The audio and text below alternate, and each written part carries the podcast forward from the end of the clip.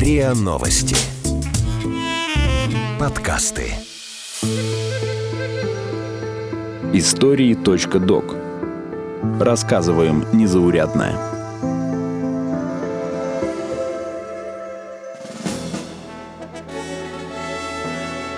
Вий, Клеопатра и Шерлок Холмс. Как и почему теряли кино. Камера, мотор. Киноведы и национальные фонды, частные коллекции и ценители кино. Все они сегодня разыскивают тысячи пропавших фильмов.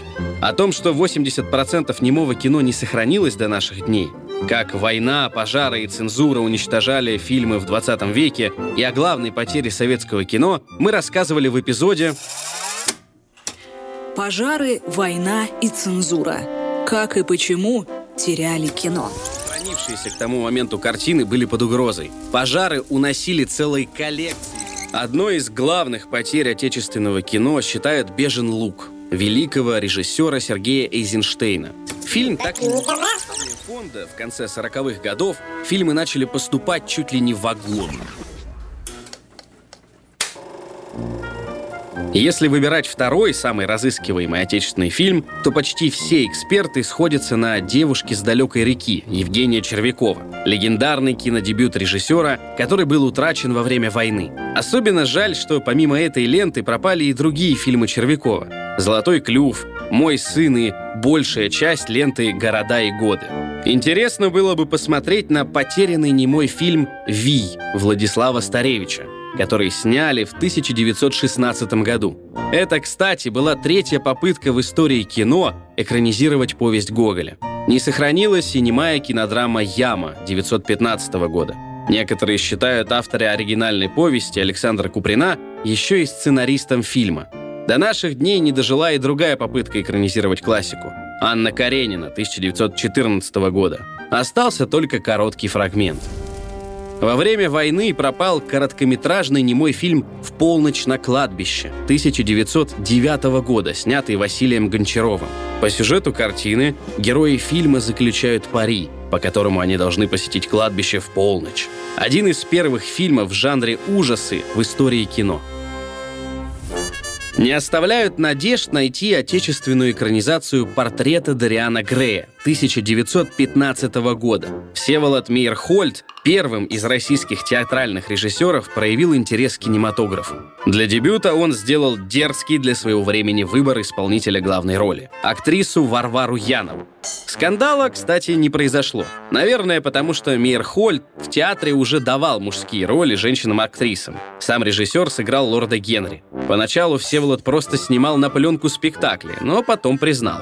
Да, кинофильм не театральное действие. Кино имеет свои законы. Тогда он привлек к работе легендарного кинооператора Александра Левицкого и не прогадал. После премьеры критики писали, что красивость бутафории затмила внутреннюю значимость происходящего. Хотя отзывы были противоречивыми, от разгромных до восхваляющих. Фильм чуть ли не признали лучшим в русском кино. До наших дней сохранилось только 14 кадров. Если говорить о мировом кинематографе, то большинство экспертов считают святым Граалем вторую режиссерскую работу Альфреда Хичкока. Утраченный немой фильм «Горный орел» 1926 года. Есть легенда, что ленту уничтожил сам Хичкок, прямо как Гоголь второй том «Мертвых душ».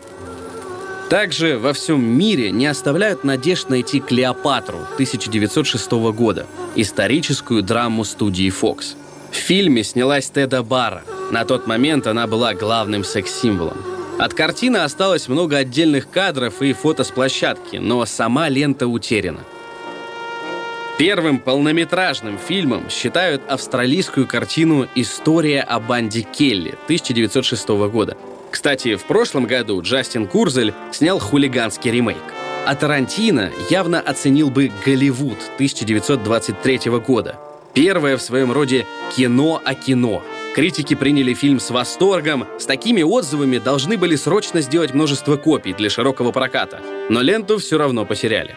Впервые приключения Холмса адаптировали для экрана американцы в 1913 году. В английском кинематографе Шерлок появился на год позже. Британцы все еще надеются найти этюд в багровых тонах Джорджа Пирсона 1914 года. Этот фильм входит в десятку самых разыскиваемых кинолент по версии Британского института кино, того самого БФА. Режиссер долго искал актера на роль Холмса и в итоге выбрал не профессионала, а работника студии Джеймса Баржентоне. Фильм получил хвалебные отзывы критиков, но, к сожалению, его следы потерялись почти сразу после проката. Возможно, как и другие немые ленты, он не пережил войну.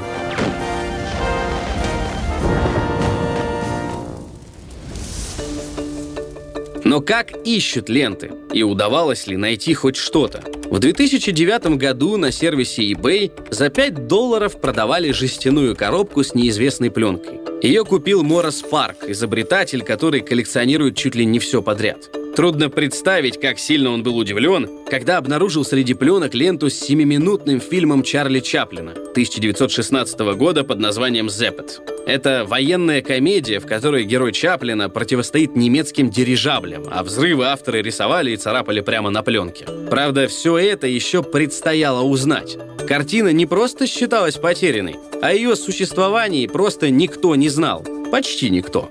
Парк искал любую информацию о фильме, связался с БФА, но ничего, никаких упоминаний. Помогли русские. Единственное упоминание о ленте нашлось в переведенной статье русской прессы, где говорилось, что в 1916 году этот фильм сняли в Англии и, возможно, даже показывали в Египте. С находками, ну, на самом деле, много историй тоже. Когда студенты, по-моему, в ГИКа на помойке нашли несколько роликов фильма. Это оказался не фильм, выпущенный в прокат, а такая веселая короткометражка без начала, которую снимали, ну, увлекающиеся. Вот как раз, можно сказать, э, синефилы или киноманы, которые тоже решили попробовать себя а, в кино. И замечательный такой, то есть там даже не актеры играли, но очень смешная зарисовка.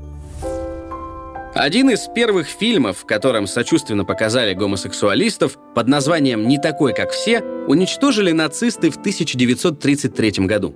Представители Мюнхенского музея были в восторге, когда почти 50 лет спустя копия ленты нашлась на Украине, и ее даже можно было восстановить. Важный для австралийского кино фильм «Сентиментальный парень» годами пылился в американском архиве под названием «Сентиментальная блондинка».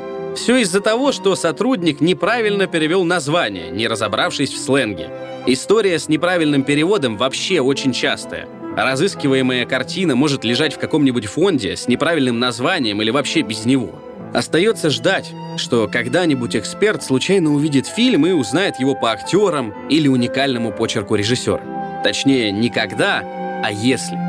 Ну, у них есть оригинальное название, есть прокатное. Как бы сейчас, понятно, ищут, например, по российскому прокатному. А он, когда пришел в фонд, его просто дословно перевели, и так он числится. Поэтому сейчас попробуй вообще пойди найди его. То есть это действительно существует такая проблема. Если не было шапки или титров, как бы это еще сложнее по актерам надо как-то выяснять. И действительно, то есть такими вещами, в принципе, могут заниматься насмотренные люди, которые понимают, там кто-то в американском кинематографе, кто-то в раннем российском, что, то есть к нам часто приезжают, например, по японскому кино у нас э, нет специалистов. Бывало, когда, значит, отчасти работали сами японцы приезжали и отсматривали для себя, находили там те вещи, которые у них не сохранились.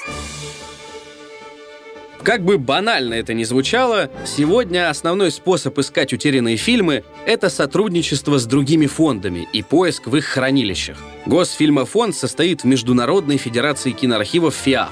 Эксперты со всего мира приезжают друг к другу в архивы, чтобы отсмотреть десятки, а иногда и сотни часов пленки, в надежде найти среди них утерянные картины. Хранилище любого фонда найдется множество неатрибутированных пленок. Так называют ленты, которые не удалось идентифицировать. Например, в фильме нет титров с именами режиссера, сценариста, актеров. Надежда только на то, что когда-нибудь картину посмотрит человек, безупречно знающий почерк режиссера или актеров того периода, и сможет определить, что это за фильм.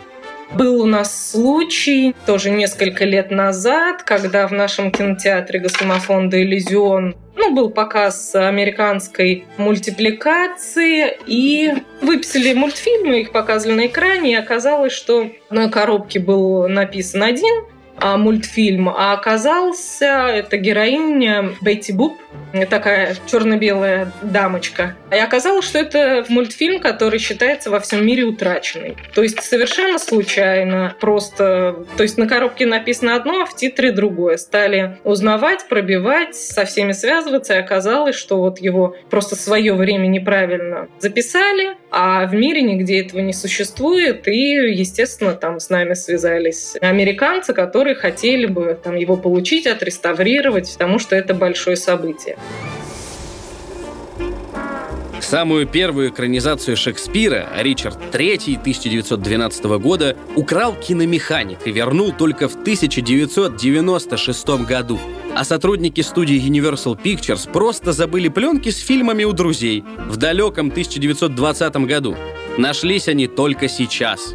Так ленты могут попасть в частные коллекции и храниться там, пока владелец не узнает, что фильм разыскивается. Обычно они идут навстречу и дарят разыскиваемые ленты фонду. Случается, что с частниками не удается договориться. Есть, конечно, случаи, когда пытаются продать копии, и э, если это что-то действительно уникальное, то мы идем на то, чтобы это приобрести.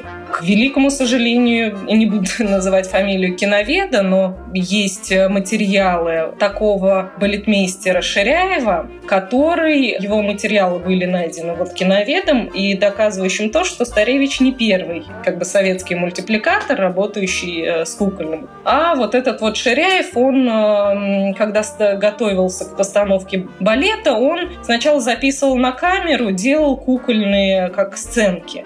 И все это записано на камеру. То есть это такие кукольные мультипликации. И вот этот киновед хотел это кому-нибудь продать, эти фильмы, эти уникальные материалы. И порядка, не знаю, уже, наверное, 10 лет. И последний раз просто, когда я их видела, эти пленки оказались в Мюнхене, он их хранил в одной компании. И они просто покрылись плесенью в ужасном состоянии, много утраченное. И э, вот как бы только потому, что он не захотел, не решил как-то правильно, хотя как раз киновед, который должен понимать значение всего этого, они просто утрачены. Вот благодаря такой халатности.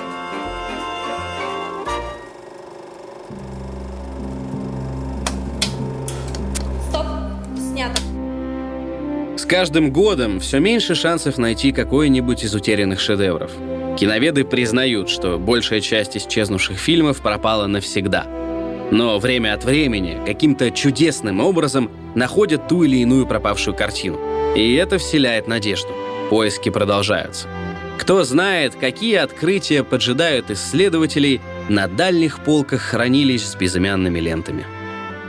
Вы слушали эпизод подкаста «Истории.док». Эпизод подготовил Артем Буфтяк. Голоса эпизода — Игорь Кривицкий, Наталья Шашина, Артем Буфтяк. Звукорежиссер Андрей Темнов.